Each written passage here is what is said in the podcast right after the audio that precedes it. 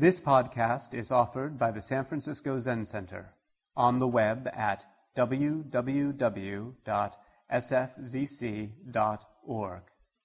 Our public programs are made possible by donations from people like you. Recently, I was listening to news commentator Anderson Cooper, who was talking about current political events involving our outgoing president. And he kept repeating this phrase it doesn't matter. It doesn't matter. It just doesn't matter anymore. And then later in the day, as I sat down to think about this talk, I typed in the word Sunday talk at the top of the page, and then I followed by the date, today's date, November 22nd, at which time that phrase, it doesn't matter, appeared in my mind, followed by a very old and very deep pain. But I couldn't quite remember why, what that date commemorated. And so I looked it up, and there on my computer was a photograph of a young John F. Kennedy at Dallas Airport, standing beside his wife, who was wearing what was then a fashionable pink suit with a pink hat and then I remembered. On November 22nd of 1963 at 12:30 p.m., I was a freshman in high school. It was the week before Thanksgiving, just like now. An announcement came over the loudspeaker saying that the President of the United States had been shot. And then we were all told to go home. 1963 is over half a century ago now and in between then and now so many things have happened you know in our world some of them personal and some of them seeming to have happened to us all. By the time i was a sophomore in college april of 1968 martin luther king jr was shot. In june robert kennedy was shot. And by the end of the year a part of my own life had died the part that believed deeply and felt deeply that some things really mattered, some things that I could count on, like God, America, and the history of Western civilization, as I had been taught. So there followed a number of years in which I spent looking for a way to live that didn't require things to matter. Ski resorts are nice, so I moved to Jackson Hole, Wyoming. And so is travel, and so is casual sex. And yet those wounds didn't go away. They just remained as holes in my view of the world and of my place in it, uh, a vacancy. As my therapist years later would often say to me, So what's a girl to do? You know, really, what's a girl to do? That question was a puzzle or as they say in Zen, it was a koan. But before undertaking to solve the puzzle, there was a deeper question that needed to be answered. You know, what does matter? You know, does anything matter? Well, according to our wise and ancient teachings, what matters to us above all else is ourself. The one who is in pain is seeking relief and yet doesn't have a clue where in this world to find it. Which reminds me of the Zen story about that little boy who is sent from the monastery to buy some pickles. Uh, he dashes in, having gotten distracted by a circus poster, and then he runs out and then back in again to the pickle shop, yelling at the shopkeeper, Give it to me, give it to me. And to which she yells back, What? What? My hat. My hat, he cries. And then, with a wry smile, she responds, Your hat is on your head. And so it is, you know, what matters to each of us has been bred into us since the earliest signs of life on earth the survival and the replication of me. So, what's a girl to do? So, one young human, several thousands of years ago, took this question into the forest, found a tree, and sat there silently in an upright posture. gazing with rapt attention at the world that appeared before his eyes for seven long days and nights. Until and at which time he recognized that the world was the very thing he was looking for, the very thing that truly mattered.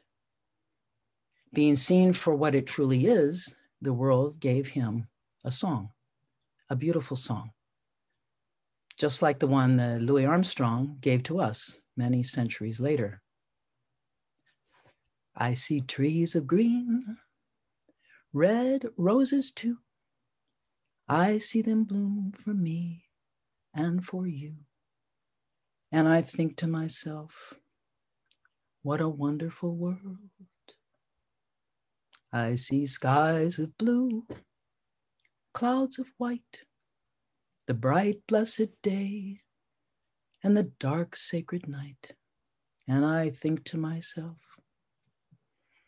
what a wonderful world. And so it is. And so it isn't. And how is that possible? You know, how can this wonderful world become so dark and so frightening to us, so dangerous and so cruel? It's due to that very fact that many of us found ourselves here at the last resort, one of my nicknames for the Zen Center. This tradition has even come to recognize itself in that way as a last resort, or what it more commonly calls itself, a refuge. We come here to take refuge in the wise Buddha, in the teachings of the Buddha, and in the community that forms when three or more of us show up to be taught. This is called taking refuge in the Buddha, the Dharma, and the Sangha, the triple treasure. So today I want to talk with you about the Dharma treasure, those things that the Buddha said about this world, about suffering, about how we might find relief. In fact, I once read that the Buddha said of himself, I only teach two things. I teach suffering and I teach the cessation of suffering. In the many centuries that followed his time here on the earth, it was the Sangha that carried those teachings to others.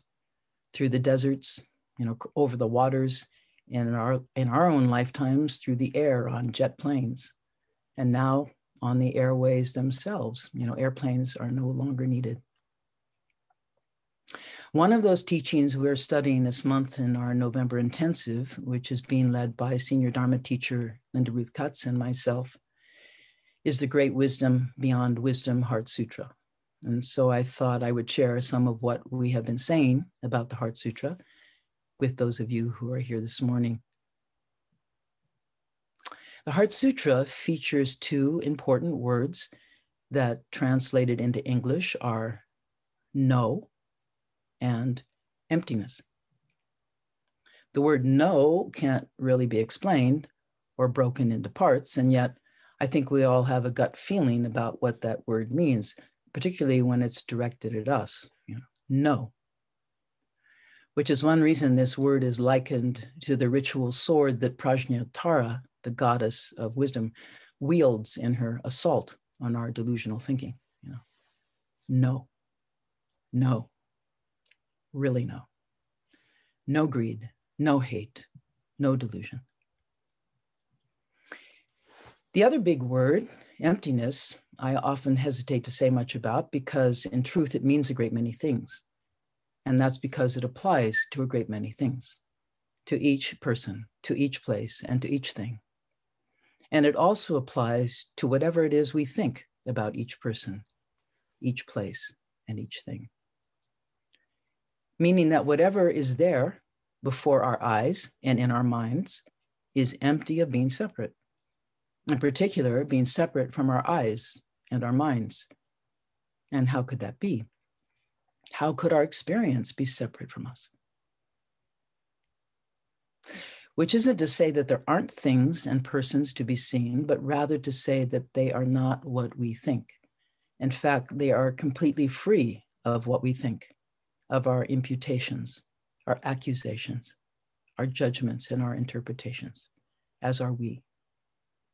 Emptiness is really the opposite of what it sounds.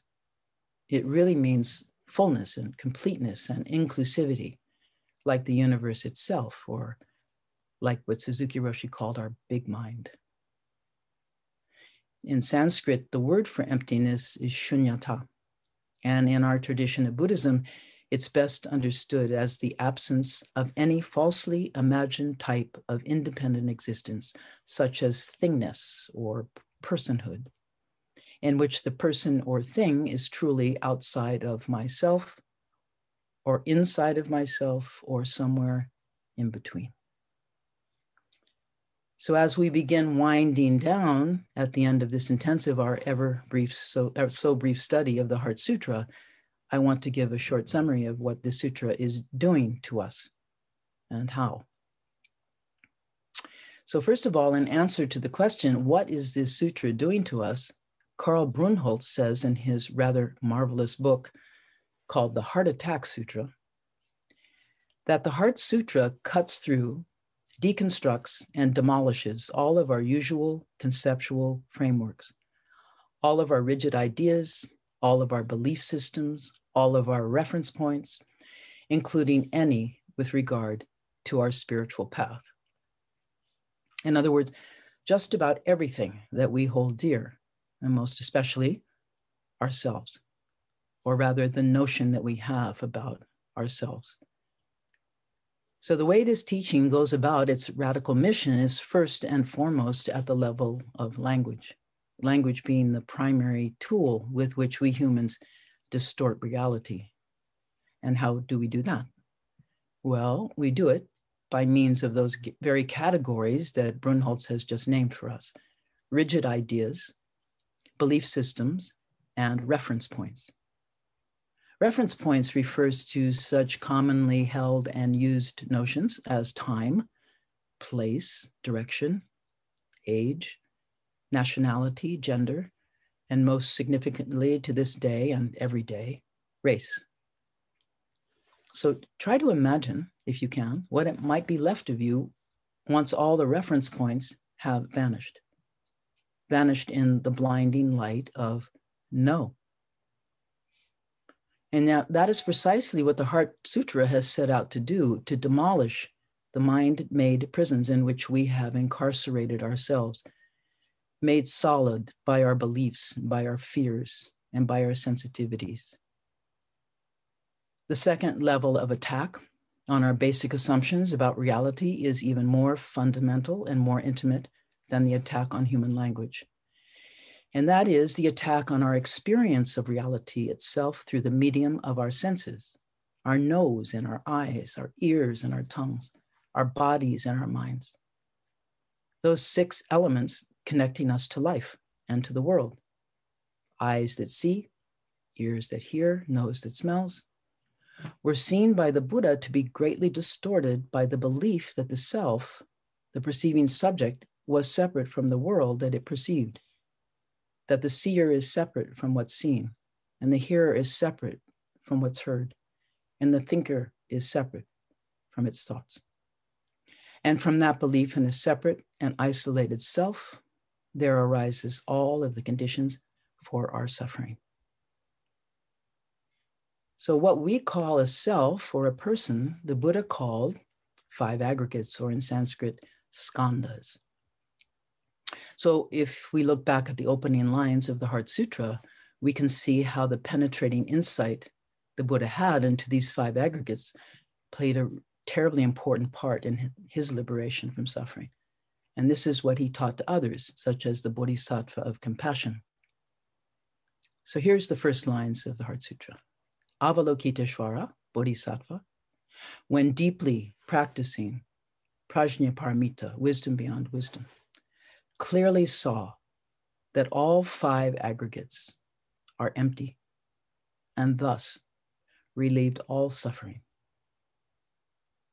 So, this is the very thing the Buddha had realized as he was sitting there quietly under a tree for days on end, watching how his own mind, in combination with his feelings and his sense perceptions, created the illusion of a single, solid, independent entity called myself. His freedom from the illusion of the self is dramatically recounted in the story of his confrontation with his tormentor, Mara, the evil one, also known as the master of illusions. So, this story, which I've often told, is taken from a book called The Lady of the Lotus, which, unlike most of the stories of the Buddha's journey to awakening, is from the point of view of his young wife and childhood playmate, Yasodhara. Although a new mother of a baby boy, they named Little Fetter, Yasodhara willingly encouraged her melancholy husband to leave home in order to engage with his terrible suffering, suffering that had come upon him when he learned that his seemingly perfect world and perfect body were destined to decay. And this he later called the first noble truth, the truth of suffering. In this story, the Buddha to be, after six long years, has arrived under the Bodhi tree, where he meets face to face with the evil one, who has just threatened to kill him if he doesn't get up from his seat. Mara had already conjured up an army of haters and a troop of dancing nymphs in hopes of unraveling Siddhartha's resolve to remain seated no matter what. Having failed to unseat him, he then says to the young prince, Now I will kill you. Buddha says, No, you won't. And Mara hisses, Yes, I will. I will kill you. And Buddha says, No, you won't because I know who you are. And Mara says, Oh, no, you don't. And Buddha says, Oh, yes, I do. You are myself. And with that, Mara vanishes. So, Mara, the evil one, personified for the Buddha as he does for us the resistance we have to staying at our seats, to finding our sanctuaries, our refuge, and to meeting with the true dragon, reality itself. We're in the confrontation with the illusion of something outside of ourself, not, not only congeals, but in the light of a steady gaze, it begins to melt away, along with that very notion of a lonely, isolated self. And it was in just this way that our young prince became a Buddha, as Mara vanished. Another story that I often tell is about myself when I first arrived at Green Gulch Farm and was met by Paul Discoe, the master builder of our guest house and many other wonderful buildings around many places in the world. When he said to me and those sitting at the table with me, It's not what you're going to get it's what you're going to lose. You know, I remember I remember it so well, and I remember getting kind of chill when he said that. What will be left after all has been lost? Lost to impermanence and transiency, to aging, sickness, and death, the most inviolable laws of the universe. When the Buddha added impermanence onto no self and suffering, he gave us what we might call the facts of life, you know, the very facts that we are all facing right now no self, impermanent suffering, and that we are always facing right now, along with some wishful thinking. Ironically, therein, within those facts of life, also lies the relief of suffering. Just this is it. Just this right now. All of it. This all inclusive universe, as far as the eye of practice can see just this beautiful earth with her trees of green, red roses too, stone walls and blue tiles and shiny gray pebbles, with her emergency rooms, angry unemployed workers, exhausted nurses and doctors, our sick and dying elders. It's so easy to say, isn't it? As saying always is. And it's so much more difficult to remember. Just this is it. In the traditional teachings about the five aggregates, they are usually depicted as a boat representing our bodily form, which is, I like to use my hand, which is riding along on the ocean of awareness. Okay. And it has three passengers inside the boat.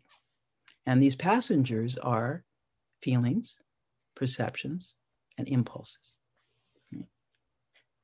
The Buddha, in his early teaching, added the word clinging to the five skandhas the five clinging skandhas, pancha upadana skandhas. Clinging is not a good thing in the Buddha's teaching. In fact, it is the primary cause of our suffering. Noble truth number two. Clinging and desire are a result of our feelings, and particularly feelings of wanting, not wanting, or being confused about whether we want it or not, also known as greed, hate, and delusion. So these three are called the pathological emotions by His Holiness the Dalai Lama. They're also known as bandits and thieves and poisons. Basically, meaning that the notion of a separate self invariably leads us to try our best to get things for the self, or to get rid of things that the self doesn't like, or simply to hide the self until it all blows over. The most obvious tool in the Heart Sutra toolbox for uprooting the three poisons is that single syllable word, no. No to our thinking and concepts, and no to our hearing and seeing, our tasting, our smelling, our touching and feeling. No to our sense of a separate self. No to our belief in any kind of solidity whatsoever. So, no functions to not only pull the rug, so to speak, out from under our feet, no feet, but then it pulls the floor out from under us as well, a no floor. And interestingly, however, without the concept of a self or a feet or a floor, we seem to remain standing all the same, as if the entire show is being done by magic. And so it is. So, what really changes for us when we stop our chattering mind, even if just for a little while? Not much, really. The world goes on nearly the same as always, absent the suffering brought about by self centered clinging, grasping, theorizing, fantasizing, and strategizing, at least for a while. The Heart Sutra has been notoriously frustrating through the centuries, ever since it landed in the Buddhist Sangha as Buddhist teacher Sangharakshita says about this sutra. If we insist that the requirements of the logical mind be satisfied, we are missing the point. What the Prajnaparamita Sutras are actually delivering is not a systematic treatise, but a series of sledgehammer blows attacking from this side and that to try and break through our fundamental delusion. It's not going to make things easy for the logical mind by putting things in a logical form. If it were put forth neatly and clearly, leaving no loose ends, we might be in danger of thinking we had grasped perfection of wisdom. So, along with its primary mission of deconstructing the familiar world or nests that we inhabit, the Heart Sutra is also an excellent meditation manual it begins with naming the parts of our world and of ourselves that we have perhaps truly not looked at closely before. You know, looked at in the way that we think of when we use the word meditate. I mean, how many of you have really spent time lately looking at your hands or at the color green or the swaying of the trees in the wind or that steam that rises up from your morning cup of coffee and so on? And so on and so on, all day long, as a flow of non repeating, impermanent, selfless, and miraculous appearances. We can all come to see this very truth for ourselves when we take on this text as a meditation instruction or as a series of koans, as the many facets of the truth of emptiness, sprouting up like those tiny green grasses after our winter rains. Emptiness meaning that things, eyes, ears, noses, grasses, and trees do not exist as they seem, but are like illusions, magic tricks, fantasies, stories, fabrications, nightmares, and dreams. Emptiness is the primary teaching of perfect wisdom, Prajnaparamita. And yet, this per- perfect wisdom, as we know, is being taught by the epitome of compassion itself, Avalokiteshvara Bodhisattva, the Bodhisattva of compassion. Without the element of compassion at the forefront, this sutra would have no value for us at all. In fact, it would merely be dangerous for those with a partial understanding of emptiness. It's often said that emptiness is the heart of the Mahayana tradition, but that the heart of emptiness is compassion. Without developing a soft and compassionate heart, the Heart Sutra And the teachings of emptiness, emptiness can actually harden a practitioner. As Nagarjuna, known as the second Buddha, wrote in his famous treatise on emptiness, he said, A misuse of the emptiness teachings is like a badly handled snake, or like a spell, a magic spell wrongly cast. And yet, not to use the Prajnaparamita teaching of emptiness at all will deny the spiritual pilgrim that very realization that they so ardently seek. For example, here's a definition of Prajnaparamita from the Princeton Dictionary Buddhism. Prajnaparamita, wisdom, prajna, beyond wisdom, paramita, refers to a level of understanding beyond that of ordinary wisdom, associated with and required for the achievement of Buddhahood. Although this type of wisdom has a variety of interpretations, it is often said to be the wisdom that does not conceive of a self or an object or an action as being ultimately real. So, just what, what would that be like? You might wonder, I wonder, seeing the world without conceiving of a self or of an object or an action as being ultimately real. Here's what the Buddha had to say about that. Where water, earth, fire, and wind have no footing, there the stars don't shine. The sun isn't visible. There the moon doesn't appear. There darkness is not found. And when a sage, a Brahmin, through sagacity has realized this for themselves, then from form and formlessness, from bliss and pain, they are freed.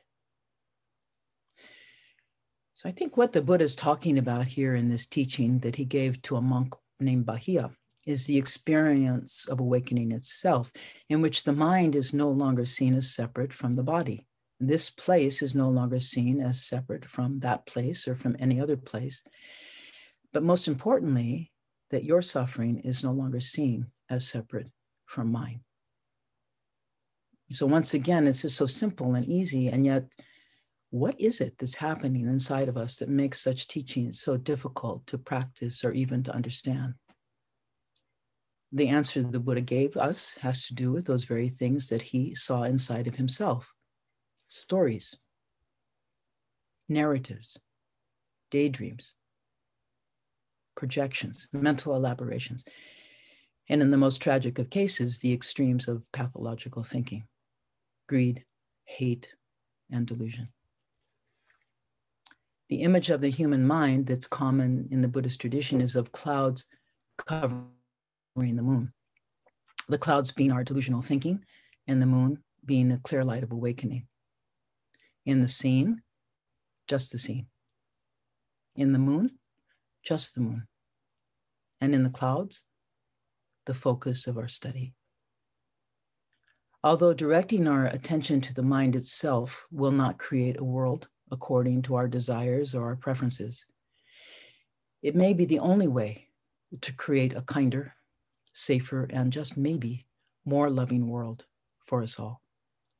A world such as the one that the Buddha saw, the one that sang to him those many days ago and years ago. And of course, that you are all welcome to also sing along.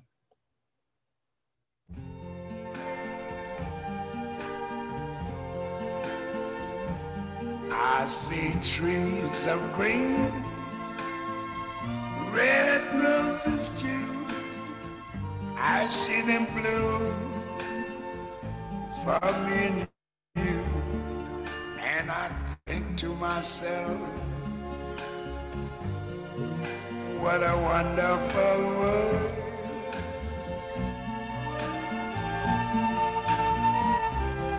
I see skies of blue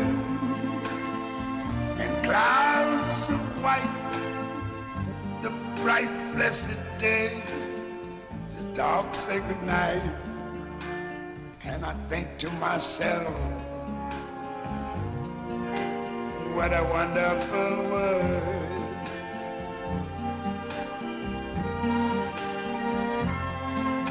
The colors of the rainbow so pretty in the sky or also on the faces of people going by. I see friends shaking hands, saying,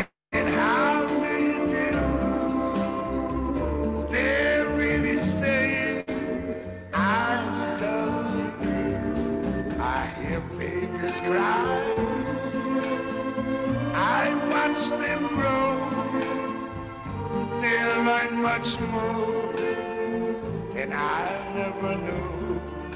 And I think to myself, what a wonderful world. Yes, I think to myself, what a wonderful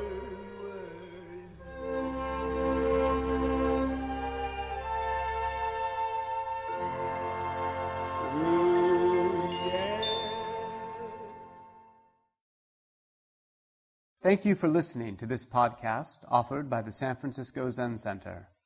Our programs are made possible by the donations we receive. Please help us to continue to realize and actualize the practice of giving by offering your financial support. For more information, visit sfzc.org and click Giving. May we fully enjoy the Dharma.